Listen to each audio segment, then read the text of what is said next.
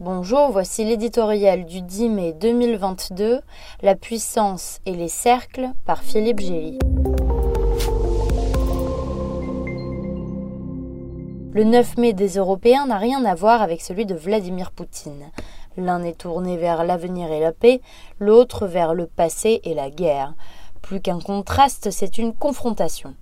Les Ukrainiens se battent parce qu'ils aspirent au premier et rejettent le second. Pour Poutine, la menace vient de l'unité de l'Europe et de sa contagion démocratique. L'Ukraine est le champ de bataille actuel de son affrontement historique avec le modèle occidental. L'Europe se doit d'y répondre par plus d'unité et de démocratie. Or, la guerre de la Russie met à mal la cohésion des 27, la réprobation affichée au début de l'invasion tendant à se déliter avec les risques qu'elle entraîne et les sacrifices qu'elle implique. Quant à rapprocher l'UE des peuples qui la forment, il faudra voir ce qu'il reste des 300 mesures préconisées par la conférence sur l'avenir de l'Europe, une fois digérées par l'eurocratie bruxelloise.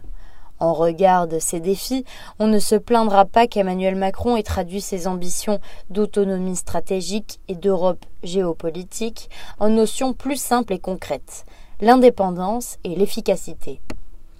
L'objectif est de faire de l'UE un acteur international à parité avec la Chine et les États-Unis.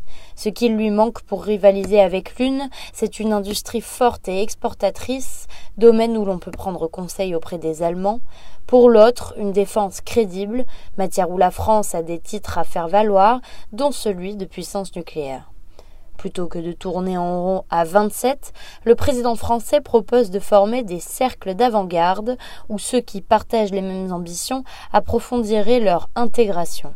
Sans doute faudrait-il une révision des traités et des référendums nationaux fort aléatoires pour concrétiser cette Europe en cercle concentrique, d'un noyau dur quasi confédéral à une communauté politique européenne accueillant les nouveaux arrivants.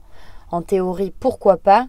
La zone euro consacre déjà une Europe à plusieurs vitesses, mais gare à l'union à la carte, cette Europe-là ne serait jamais une puissance politique.